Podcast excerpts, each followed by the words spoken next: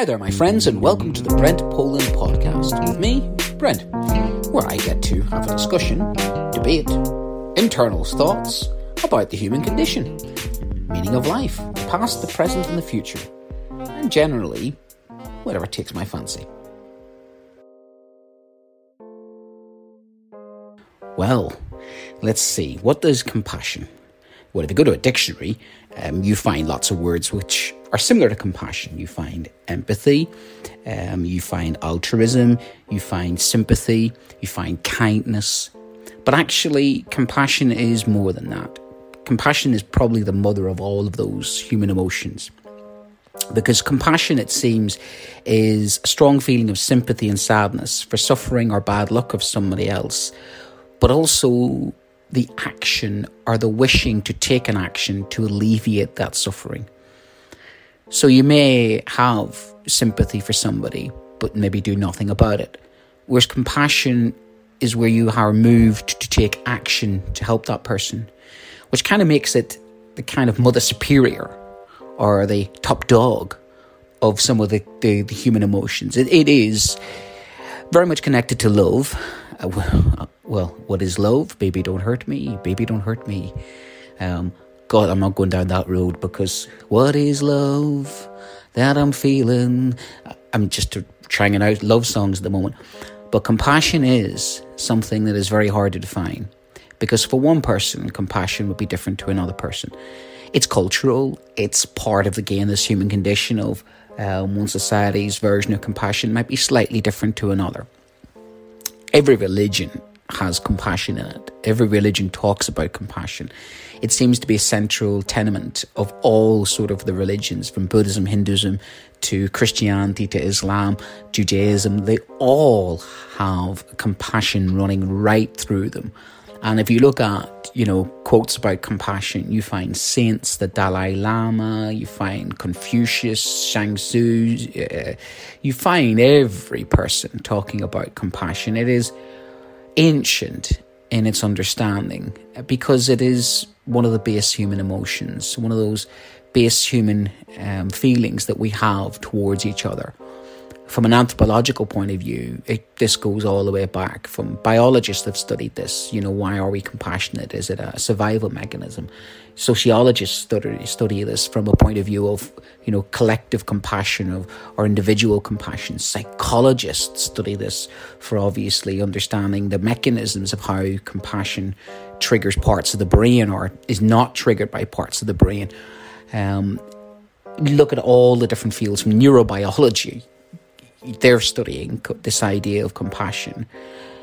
It's it's one of those very deep philosophical um, words that invokes within in all of us some emotions and some memories, um, because I think every human being, as far as I'm aware, has the ability to feel compassion, and even the most evilest people in the world, at some stage, have had compassion shown to them. I know the likes of Adolf Hitler, you know, he was an evil man, there's no doubting that.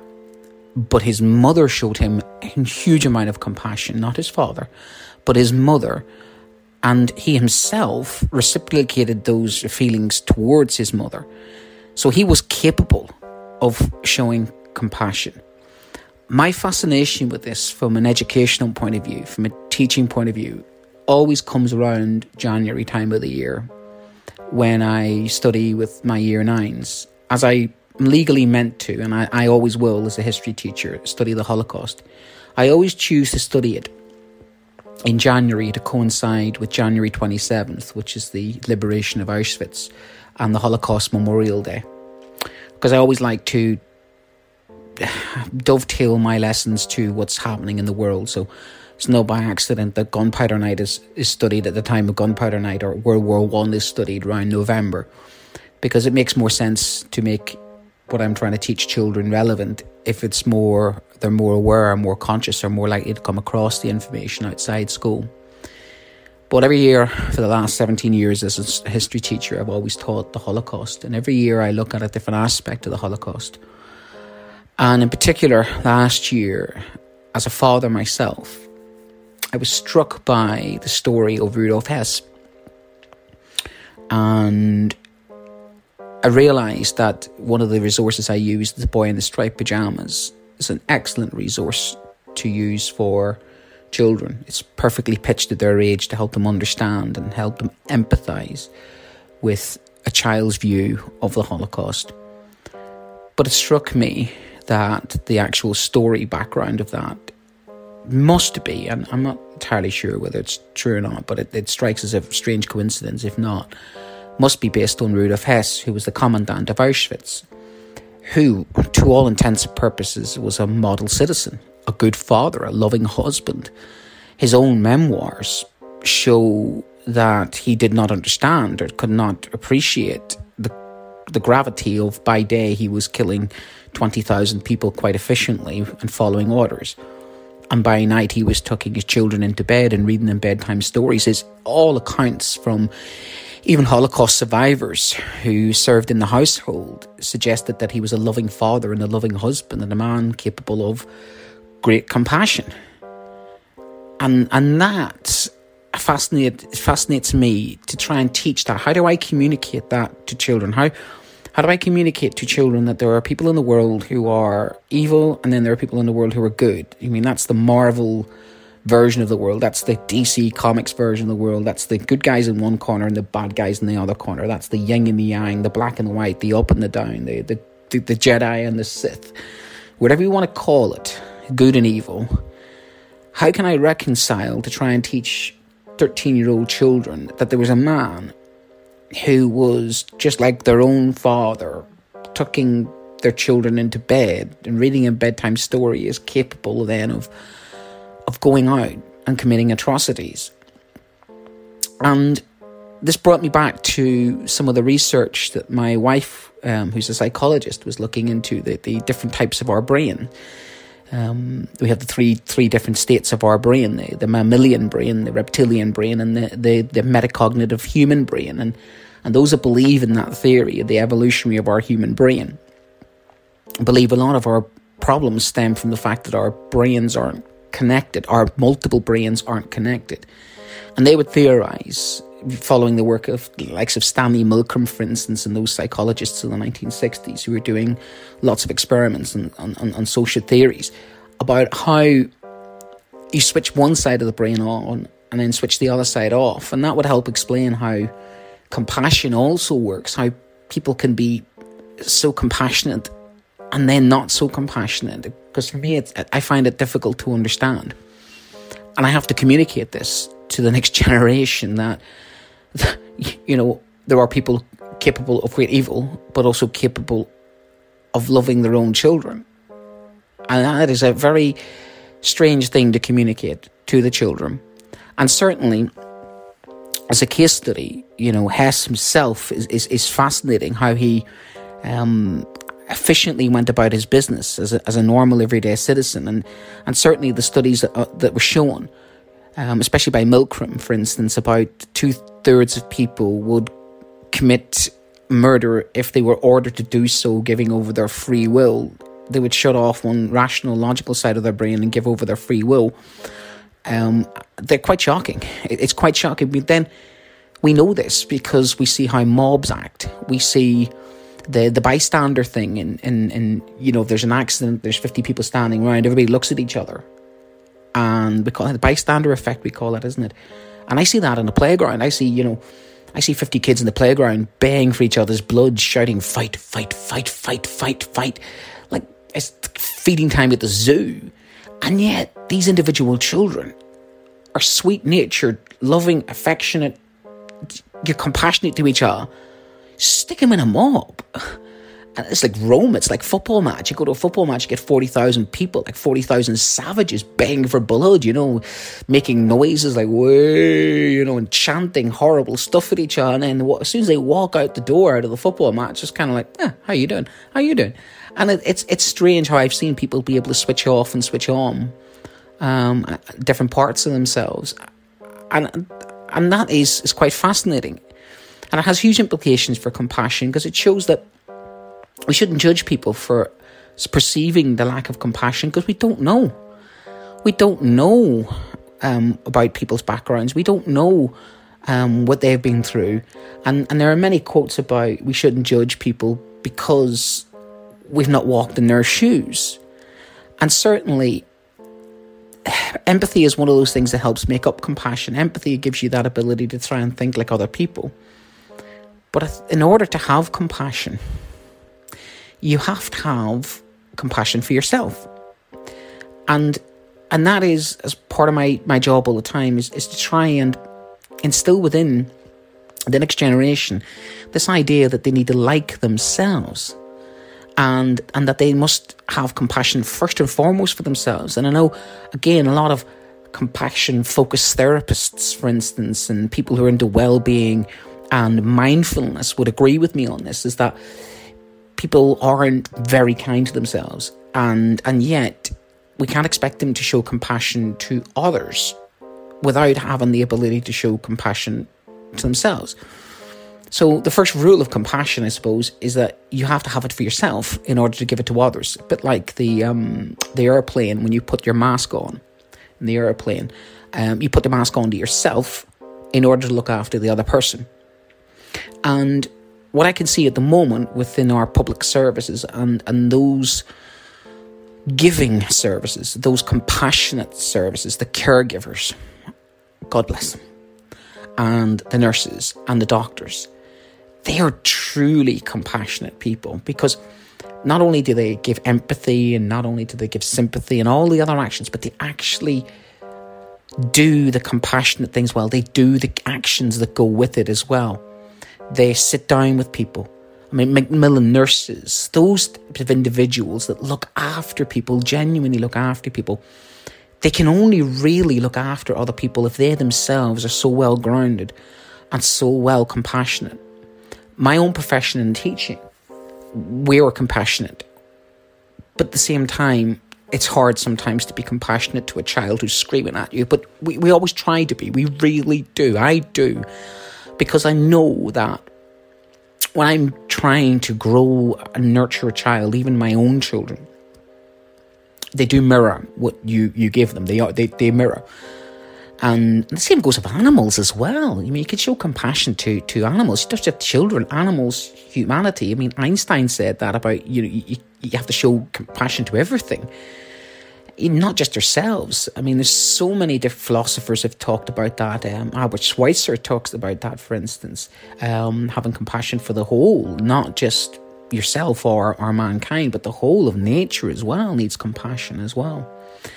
But our children, the compassion that they have for each other has to be grown and nurtured, has to be put there.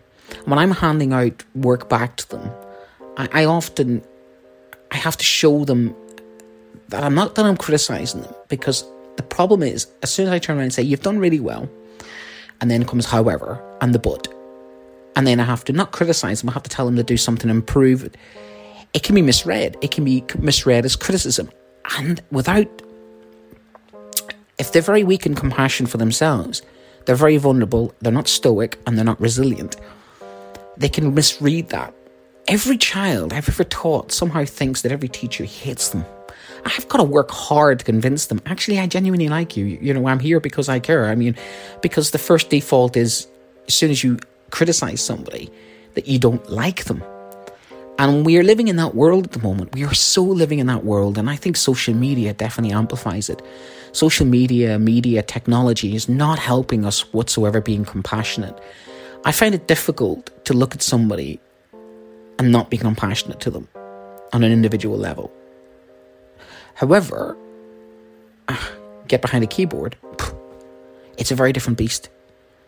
And I see that a lot. I see it so much. I see it in adult life. I see it in my professional life. I see it in so many walks of life that there's a there's a definite disconnect between the compassion that people show. The same as, Rudolf Hess. The same as you know he switches one side of his brain on.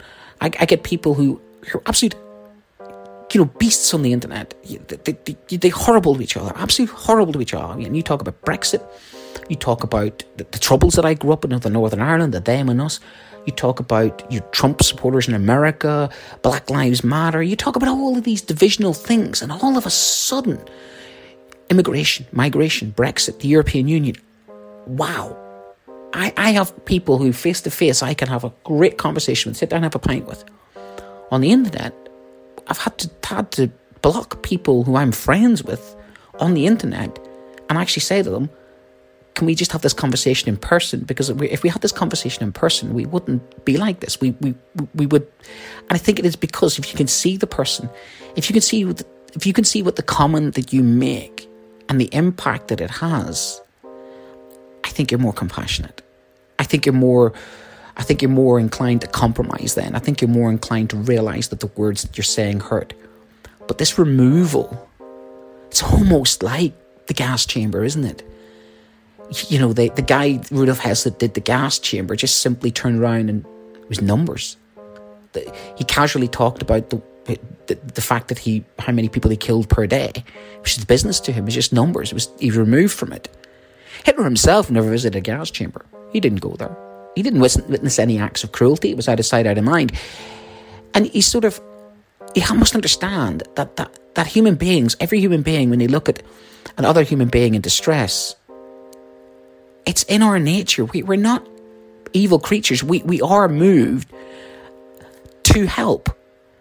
And we've seen that with the COVID crisis. You've seen the best of humanity throughout the whole COVID crisis. You've seen so many volunteers, so many individuals out there doing good work. the, the, the killer of it is, of course, that we can't hug each other and make physical contact. And I'm a hugger. I'm not ashamed to admit it. I am a hugger. I love a bear hug. I'm a, I'm a hugger and a patter and a backer. Um, I'm a high fiver. I'm one of those teachers who goes down the corridor and will high five. You know the high five at a top gun when you do the high low. One. I'm one of those. Sickeningly annoying guys. Um, I have some of my colleagues who look at me and go, "He's not doing that thing again." I, I don't mind being embarrassed. I'm, I'm that type of guy. I have no boundaries in that. I'm Irish. We, we, we are more emotionally in tune with ourselves. And, and certainly my, my parents are a lot more. They raised me to be more emotionally in tune, to express myself and, and to, to feel and to think for myself, but also not to hold back on my thoughts and my feelings, which is one of the reasons why I'm having these conversations. The thing about it is, is that that physical contact, that smile, that connections that you make from being compassionate actually makes you healthier. Studies show that people who are compassionate live longer, are happier, and that your body produces chemicals. Oxytocin gets produced, you know, the, the bonding chemical when you show compassion to people. Um, your DNA, there's even studies that show your DNA could be slightly altered. And it, it is when you look at people who are compassionate, and you look at people you know are compassionate, those charity workers, people like that, they have a glow about them, don't they? They do actually look healthy and they have a, you know, smile on their face because they have got within them a reserve, a barrier, like layers of the onions come back up, and and therefore, it it bewilders me that we don't have more compassion or kindness and empathy in in the world because there's nothing about it that's bad. It's all good being good to people. That's kind to people, empathetic to people, helping people, nurturing people, growing people. It's what is wrong with it? I mean, I, it's kind of like the done thing. It's it's the essence of humanity, and every great person in history, you of note, any great leader, anybody of any nobility, is compassionate. I mean, some of the greatest stories and some of the greatest heroes. I was doing a lesson on 9-11. Oh gosh, 9-11. My, my students chose the, chose the topic. And, oh gosh, it was the first responders. And the students, they're, they're born after the event. And I took them through and I showed them some footage of the first responders going in. Those firefighters that went without thought for their own selves, went into those buildings and sadly, of well over 500 of them lost their lives. That's the best of humanity. Think on that day, that the quote was that the best and the worst of humanity, the worst of humanity, but then also you saw the response to the best of humanity. So for me, compassion, it's it's the best of humanity. It's what we strive for. I know it's idealistic and and and it's gotta be it's gotta be true compassion, not the I'm seen to be doing something, not like the people who give to charity so they can say they give to charity. True compassion is not fake compassion. True compassion is, is comes from that place where it is genuine. It has to be genuine. Otherwise, it's not sustainable. Because if you you have to have it within you in order to give to others, that compassion has to come from a pool of reserve for yourself. Otherwise, you get burnt out. And I suppose that's the other thing we're seeing with, with is, is compassion fatigue, isn't it? Um, we saw that. We, we, you know, one of my first times I think I, I became compassionate when it was Africa, 1984. Um, Feed the World. I remember watching that news reports of Michael Buerk. I was about six years old. I cried. I looked at my parents. They cried. The world was moved into a one moment. I think was the first signal of globalization, 1984, and that feed the world. And that, that moved the whole world into compassion, which showed exactly what, again, humanity can do. I never forget Geldof screaming down um, the television, you know, swearing, swearing. Send us the money. You see, that's that's the essence of boiled down to the purest form trying to help other people. And yeah, you know, cynically, some people, oh, he made a lot of money out of it and his reputation. But they didn't do it for that. They did it because, like myself, a six year old kid, they were moved into action. They, they saw human beings suffering and they acted. And afterwards, people could unpick the bones of it and, and, and pick holes in it all they want. But we've seen so many times in human history Maximilian Kolbe. Visited his cell in Auschwitz. I visited his cell. He's a Catholic priest. And he gave his life for other people. Just stood in. And he's a patron saint of, of one of my school. He's one of the patron saints. And when you read the stories of ordinary people moved into extraordinary compassionate acts it can't help but uplift the human soul. It can't help but uplift and make us want to be better. That's really what I strive for as, as an educator, as a father, as a person who who leads other people. That's what I strive for. To be compassionate. To be remembered for it. To be remembered for somebody who helped other people. That's how I was raised. It's how I would like to see myself. I hope that I am. As a union representative, it's one of the reasons why I'm proud to be a union representative because I see some of my colleagues suffering and I'm moved to help and defend them. And that's in my nature. That's that's who I am. Um, that's what I want to pass on. I suppose that's in the in the end the legacy that we leave, isn't it? Jill Biden, who's the president of America's future president of America, depending when you listen to this, um, very intelligent woman, says education teaches us compassion and kindness and connection to others.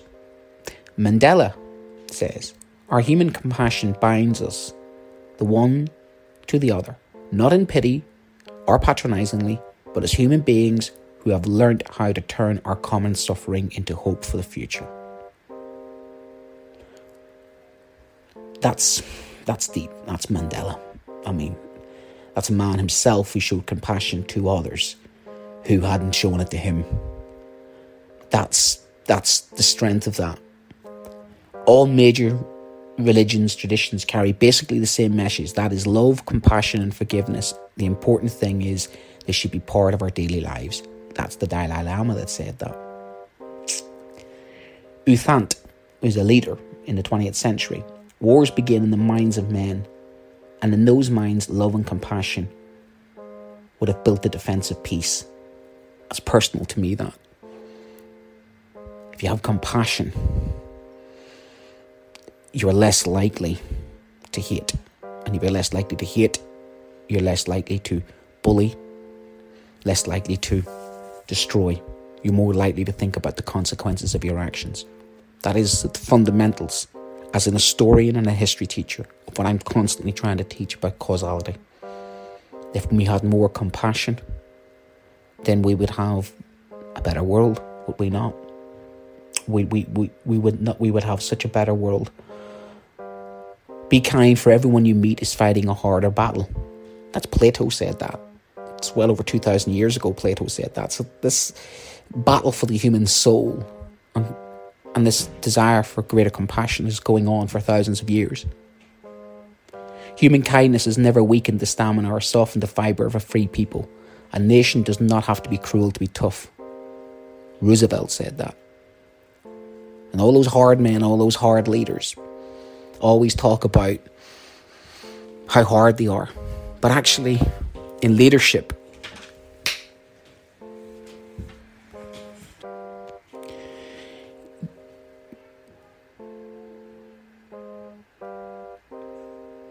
there is a, a, type of leadership called authentic leadership.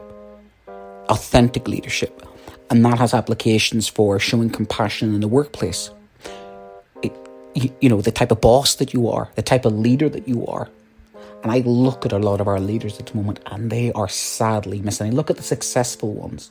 Jacinda Ardern has compassion. When there was gunshot victims in, in Australia in, in New Zealand, sorry, she was amazing how she dealt with that. Earthquake victims, COVID, she oozes compassion for her people, genuine compassion. She cares. I intrinsically will be motivated as a worker for someone who shows me compassion a lot more than someone who doesn't care for me. Our leaders and people in authority, in any level, from our councils to our political leaders to people who run our businesses, if they cannot show compassion, I don't think they can lead. It's got to be one of the fundamental strong points. I would like our leaders of the future to show more compassion. It's never weakness. Compassion is never weakness. It's quite the opposite. A great nation is a compassionate nation. Martin Luther King said that. It is easy enough to be friendly to one's friends, but to befriend the one who regards himself as your enemy is the quintessential quintessence of true religion. The other is merely business. That is Gandhi. And that is also, you know, in, in, in Christianity comes, you know, love your enemy show compassion to them. And throughout my my life, I've done nothing try to do that. From the compassion to people who've wronged me, compassion to the children who sometimes, you know, I will always forgive them. So if, even if they've you know, spoke out of turn or they've done something to annoy their teeth, I'll always forgive them because if I can show them compassion, then I do firmly believe it gets shown back to you. It's it's just one of those things you have to do as a leap of faith. Sometimes compassion. Remember that everyone you meet is afraid of something, loves something, and has lost something. Every single person has it within them to have compassion or be compassionate. True compassion means only feeling another's pain, but also be moved and helped to relieve it. And that's Daniel Goleman said that. So it's about doing something. It is about doing something. And I listened to recently an interview with this gentleman, Terry Waite, again from my childhood. Very, very powerful man. A very powerful, powerful man from the point of view of forgiveness. He was kept captive in Beirut for years in isolation. And I listened to his half an hour interview on the radio recently. And it, it was moving. It was moving how he, again, shows compassion and forgiveness to those that wronged him. And I'll leave you with this Last quote from him. At the end of the day, love and compassion will win.